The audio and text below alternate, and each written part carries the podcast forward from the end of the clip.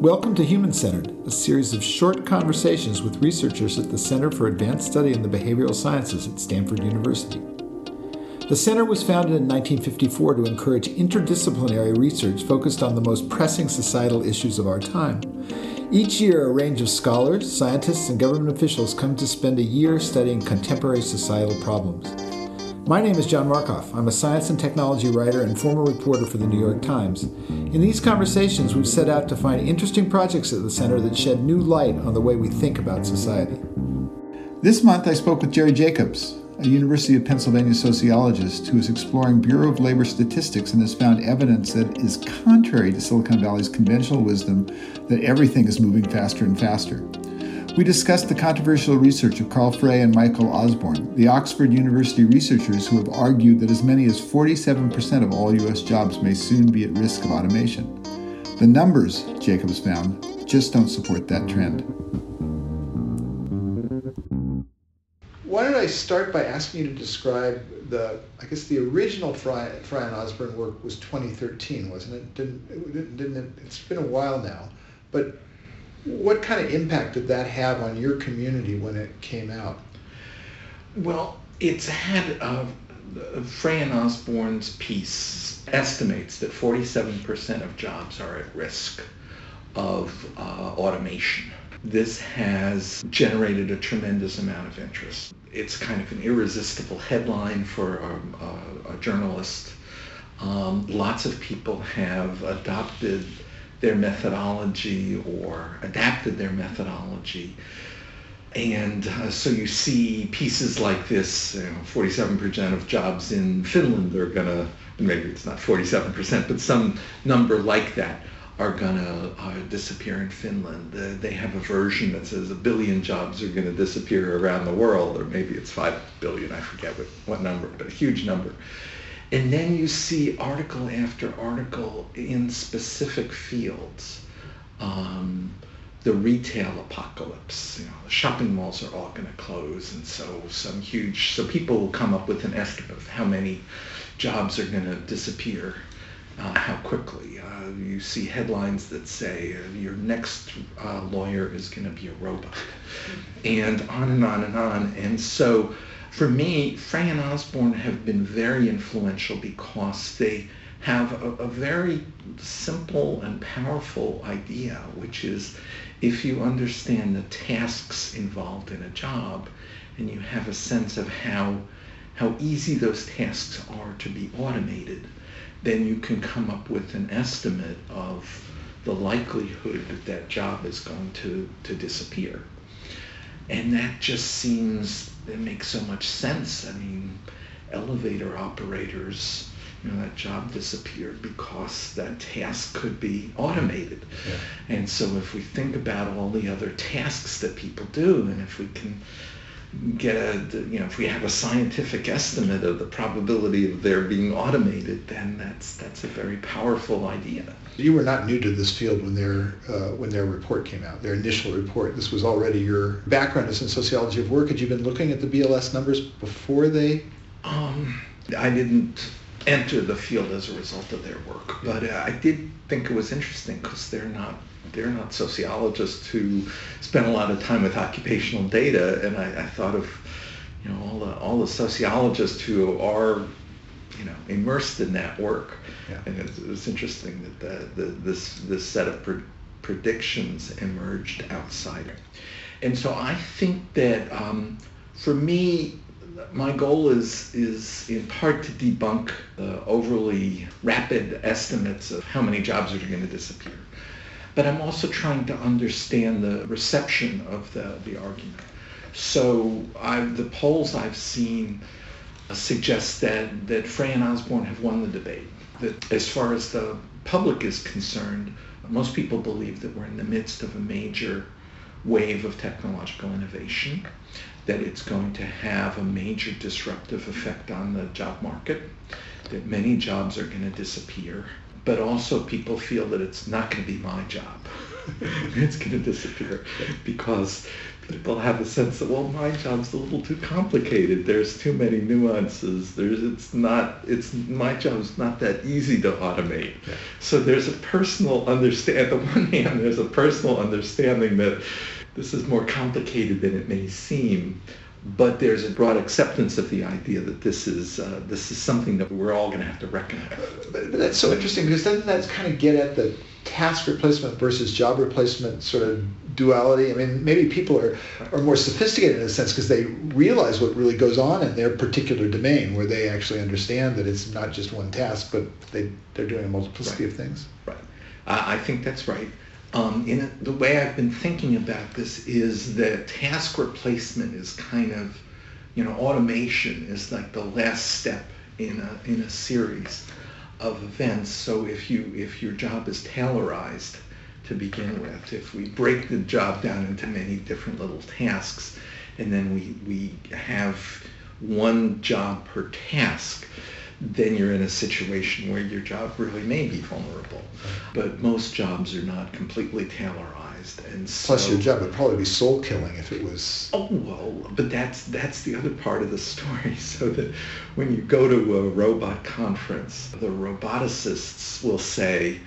A, there's a shortage in this, you know, there's a lot of turnover in this field and, you know, we're, we're, we're bringing the robots in because it's hard to keep people.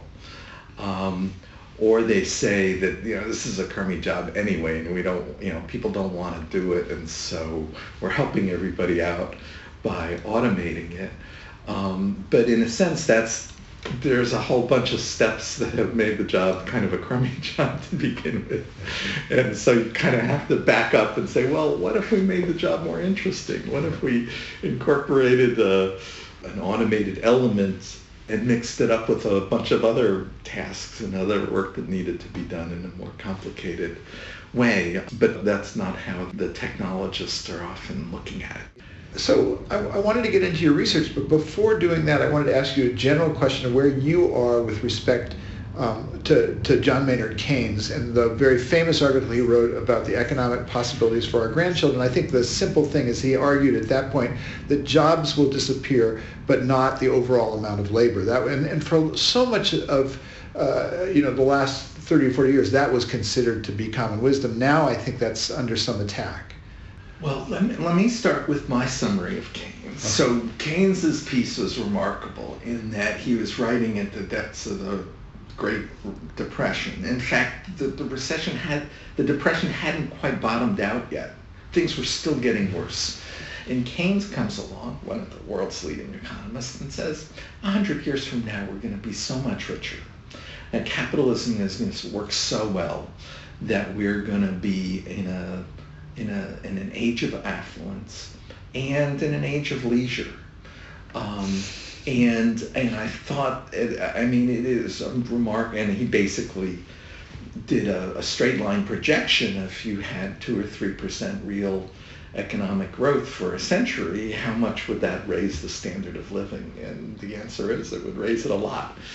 And he was fundamentally right about that, that a century, you know, we're not quite a century past his prediction, but um, but he was fundamentally right that economic growth would be a sustained feature of the British case, but also the Western case, and he hoped eventually the world as well. People have been very critical of specific predictions that, that Keynes made. In particular, he predicted that we would be working 15 hours a week. And, and the basic idea was that he thought that the standard of living would be so high that people would prefer leisure over work.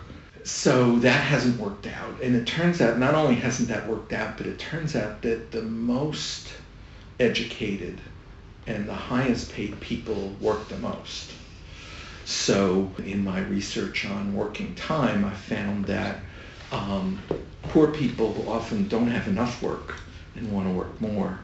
And it's the affluent, especially the affluent dual earner couples, who feel very pressed for time and often want to work less, but can't figure out quite how to do it because their their uh, high pressure jobs demand demand that they both put in long work weeks. Yeah. Again, this is all particular to the United States. It's, it's, there's an element of it in other countries as well. Uh, so for me, the, the issue of working time is complicated because the, the work-family challenges of the dual earner professional couple are quite different than the working class person who actually needs the flexibility on their job to be able to go to a parent-teacher meeting or to, to take their kid to the to the doctor if they have asthma or something like that. And the working class person situation is different from those people who are kind of more marginally attached to the labor force because their challenge is getting enough, you know, getting past the, the part-time job to get a, a full-time job that has benefits and more more stable income. So there's work-family challenges across the spectrum, but they're they're all quite different let, let me read something you wrote uh, so we could plunge into it and then you can sort of um, over five years about 5% of workers would have to find new lines of work and new careers. This rate of disruption is significant. It represents a real challenge for those impacted as well as their families and their communities. And there's a good reason to appreciate the anxiety and uncertainty that this causes to many american workers especially given our weak and fraying safety net. But this constant flux is also not entirely news Indeed, the rate of change since 1970, and especially since 1990, is not faster than that observed in earlier periods in the U.S. economy. Going back to 1870, the rate of change has been faster in most decades than that observed in the 2000 to 2010 period, and thus thus far since 2010. Now that to me seems like it's news to Silicon Valley and probably news that they won't understand. So going up through 2017, which is the most recent data that are available from the Bureau of Labor Statistics. We've had a fairly steady rate of occupations growing and occupations shrinking. Most of the time occupations don't completely disappear, but, uh, but there is churn in the economy, but it's not getting faster. The churn in the economy seems, I don't want to say that this is you know, kind of my opposite version of Moore's Law. Moore's Law is we have an accelerating rate of growth the rate of occupational change, structural occupational change, seems to be, it bounces around a little bit, but I just don't see any evidence that it's accelerating in the recent decades. And to some extent, the earliest periods of uh, industrialization, kind of moving off the farm, seems to be a bigger change than uh, the rate of change that we're seeing more recently. So the first lesson you have to take away is that there's not a necessary cause and effect relationship between information technology and uh, the structure of the labor force. It's more complicated. I like the way you put that. I think that's a very good point. Uh, the information technologies have become embedded in many different fields of work so when uh, a person comes to your house to do an estimate on a repair to your heating system or to put in a new heating system or a cooling system, they're more likely to have a laptop computer with them than they would have had five years ago or 20 years ago. So before they would have taken notes and they would have put those notes in a, in a manila folder and now those notes are, are recorded in an electronic form that can be shared with their coworkers and so on. But somebody still has to come out to your house and somebody has to understand the nature of the heating and cooling issues in your house and they have to spend some time talking with you. So that job is impacted by information and communication technologies, but it, it's not it's not replaced by the fact that the representative of the company has a laptop computer to work with. Are there other candidates that you can see that would be social or economic or political forces that are at play that aren't technological, that, that are playing on the structure of the workforce? My estimates of occupational change incorporate everything that's affecting the occupational system.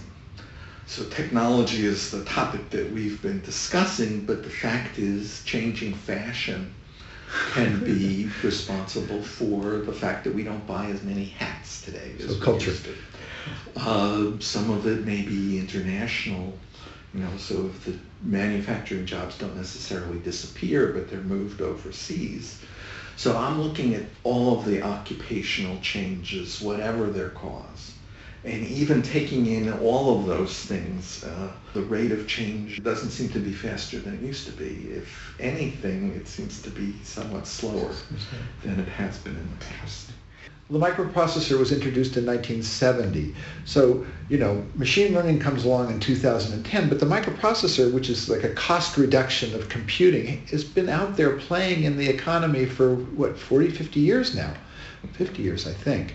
And, and that, that's extraordinary that given the, the, the belief system in Silicon Valley, because the microprocessor should touch on everything. Now, there is this, um, there is this theory about lags. And does that could that possibly explain why technology is slower? That it takes a while for this stuff to get going.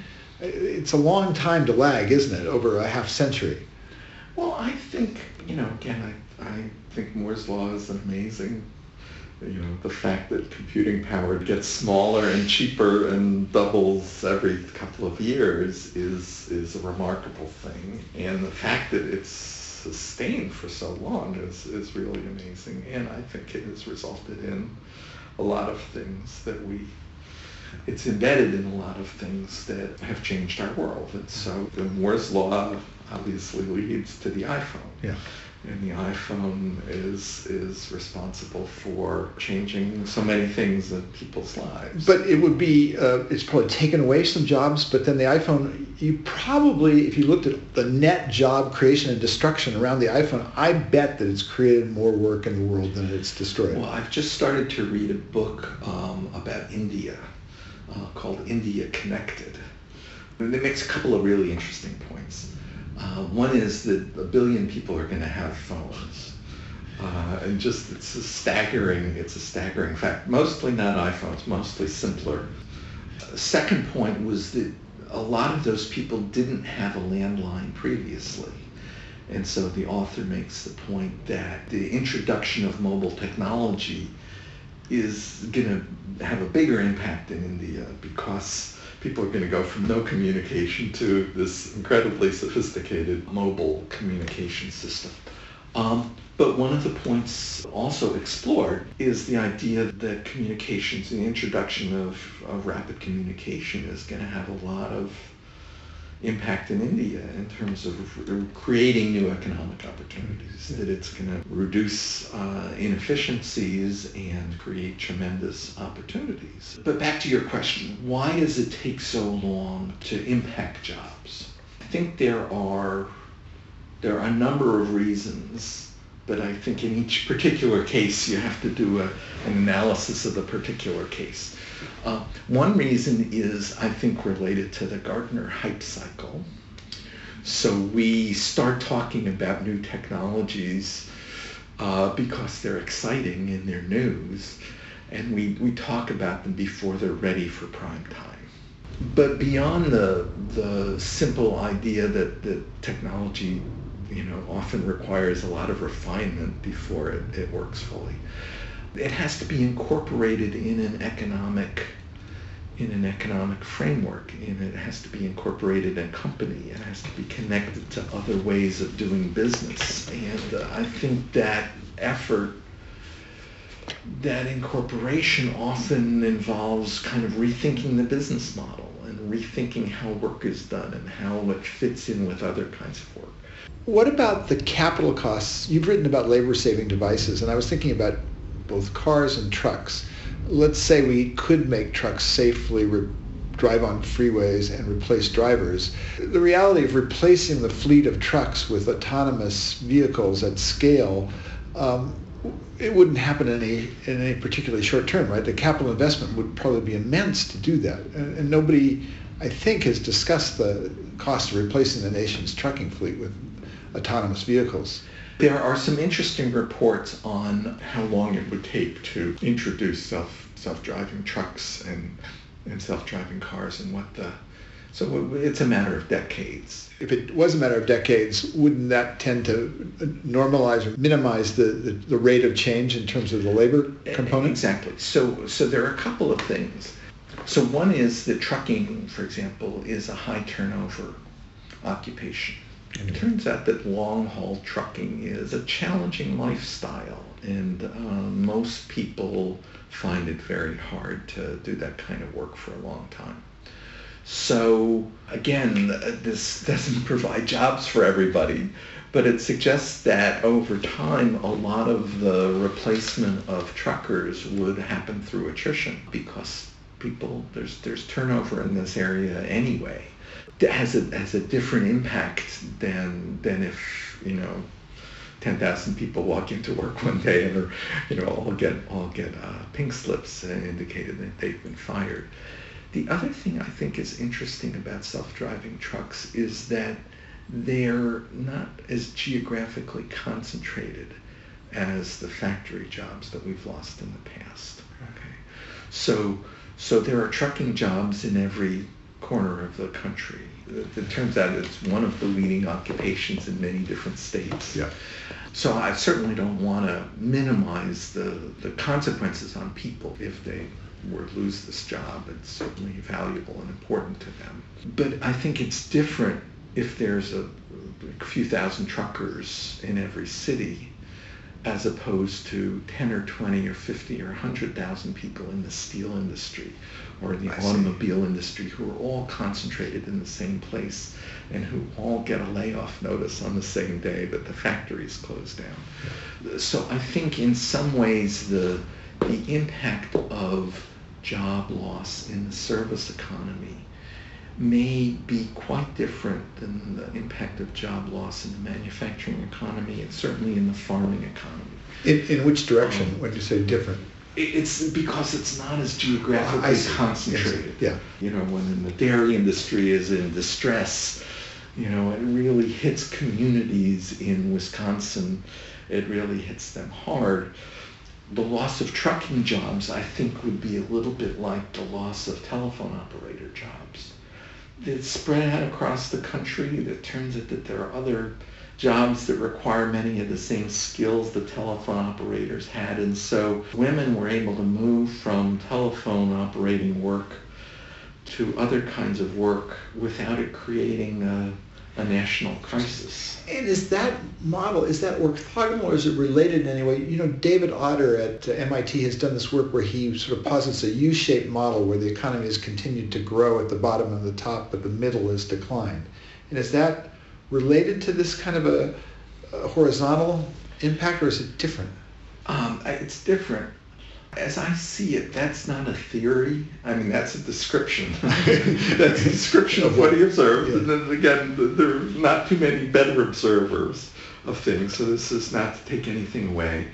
But I don't think we're at a point where we can say that the tech economy generates high-tech, jo- you know, uh, PhD jobs, you know, and and janitor jobs. I, I just I think Again, that may be true, but I don't see any reason why that's true in principle. Yeah. As I study the case of elder care, I see uh, technology having more of an impact on where the work is being done as opposed to the nature of the work. Yeah. So I see technology as facilitating aging in place. And so that would create more jobs for visiting nurses which are kind of high skilled, but also nursing aides, home health aides, which are low skilled. But I don't see it necessarily carving out the middle. Um, maybe it will in some areas, but I don't see it as a matter of principle that technology is going to have that impact across the board. The other thing that happens with our uh, data society is that we need a lot of data. In the Silicon Valley view of the world, data is all passively gathered from activities that people are already doing so that the phone tracks where you are and it tracks what you've purchased and so on. But a tremendous amount of data has to be entered. We ask people questions and somebody has to enter this data.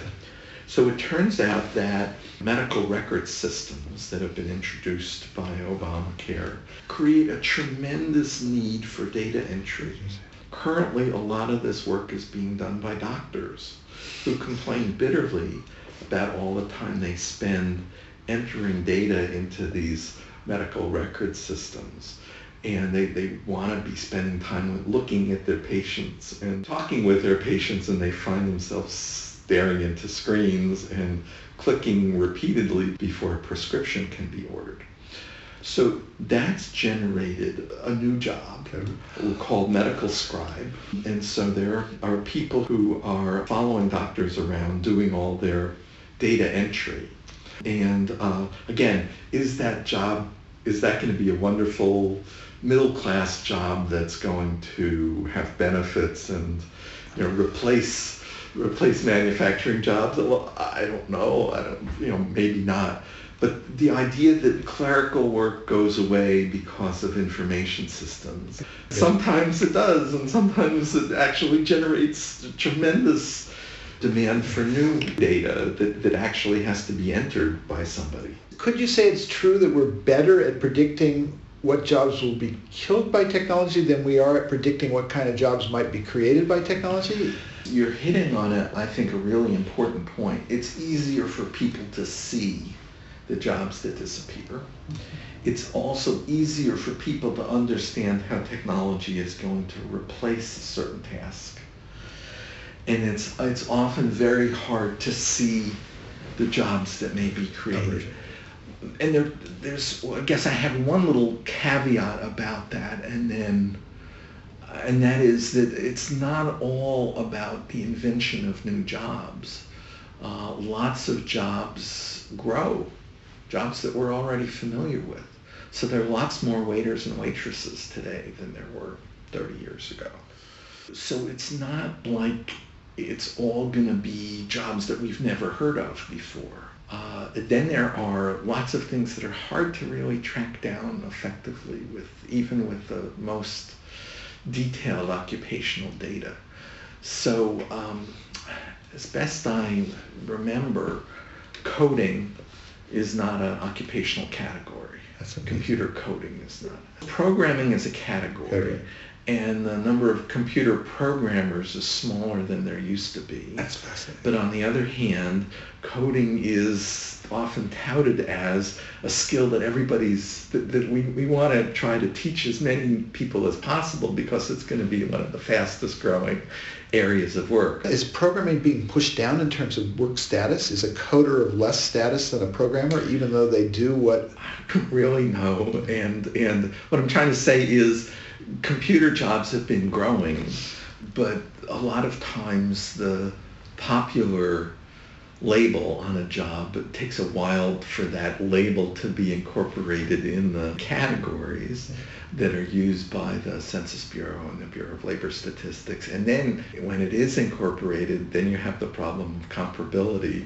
You know, is today's coder really different than yesterday's programmer and you know, in terms of the work that's being done, in terms of the status, in terms of where the work is being done, and uh, you know, all that kind of stuff.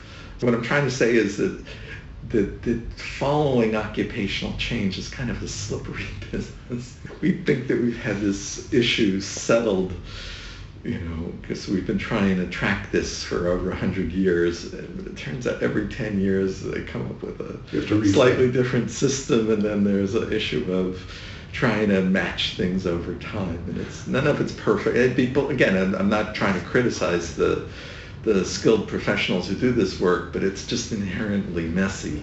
So for whatever skepticism I might have about their predictions, I think their predictions are probably closer to the mark than the Frey and Osborne idea that categories X, Y, and Z are, are just going to disappear, uh, and it's just a matter of time. Yeah. Uh, the BLS again, I've been trying to get a better handle on what their methodology is.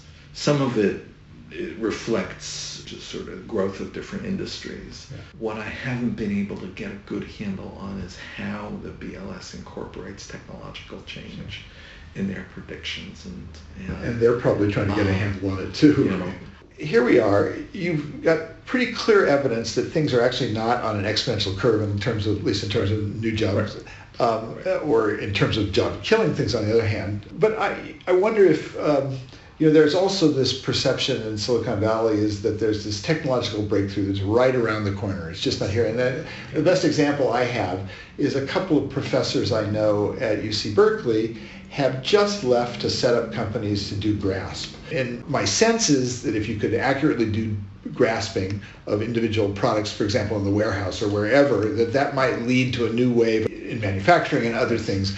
It, it leads me to that famous Rocky and Bullwinkle sort of passage, um, you know, but Bullwinkle, that trick never works, this time for sure. you know, that's sort of a Silicon Valley truism in a way. Right.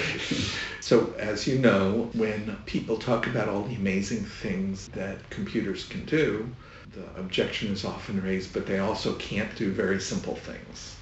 They also can't open a door and recognize things in a way that a three-year-old can.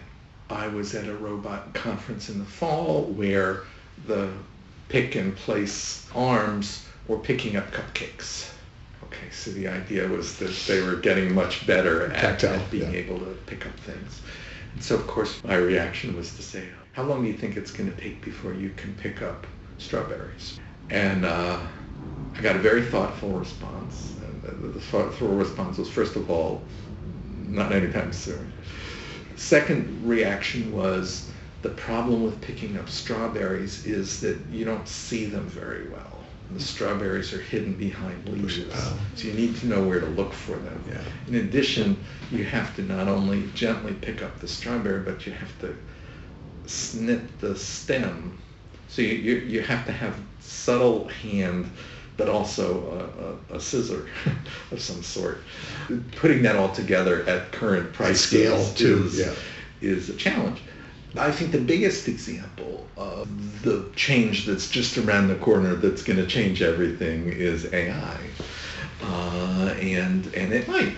But again, it turns out, you know, it often takes a while to figure out exactly what tasks can be can be automated and how they fit in with everything else. So in 2008, among the many fields that people were worried about were lawyers. Okay, so there was, uh, for the first time in, in anybody's uh, memory, law school graduates had difficulty getting jobs, and this was this was partly due to the economy and partly due to the idea that the legal work was just getting way too expensive. But also there was this idea that, that so much legal work could now be searched through documents and you could search through precedents and you could search for the legal issues that were relevant to this particular case. So who knows how much of the work of, of junior assistant lawyers would, would not be necessary anymore. There are more lawyers today than there were in 2008, for better or for worse. Um, and so, and that's not to say that, you know, those predictions were wrong. It's just that it, it may take a while yeah. uh, to figure out just what part of uh, legal work can be done. And then the other thing is, uh, you know, it can be done by machines. Yeah. The other thing is that, uh, so it turns out 50% of people don't have wills. So technology can reduce the cost of various tasks, but they have the potential to expand the market. So if we could get wills to all those people who don't have them now, that would be uh, an expansion of the legal market. Then it turns out that once you start talking with people about their wills, there are lots of other legal, legal, possibly things that you might they might be uh, in the market for in terms of uh, legal advice or other kinds of advice.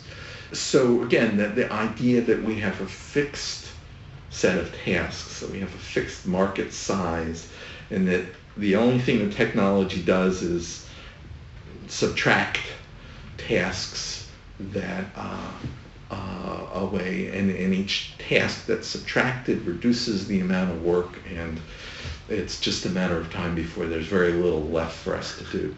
That that idea is kind of core to the Frey and Osborne logic, mm-hmm. and it just there's just case after case in which that's just not how these things have been playing out.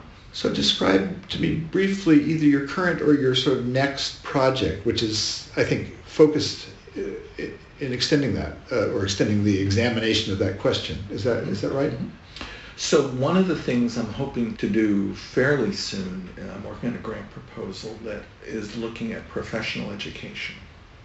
So one of the areas that that uh, that technology is it's a little bit more on the horizon is the idea that many of the most established professions can have artificial intelligence systems that figure out better than what the professionals can do, how to diagnose an illness, or how to recommend a, a, a strategy to a client uh, in terms of uh, legal work.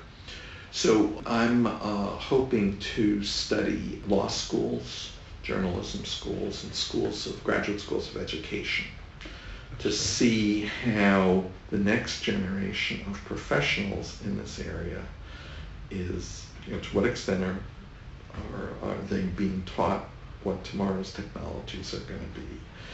Uh, to what extent are the leaders in the field recommending that everybody, you know, is, is technology going to be required for all teachers?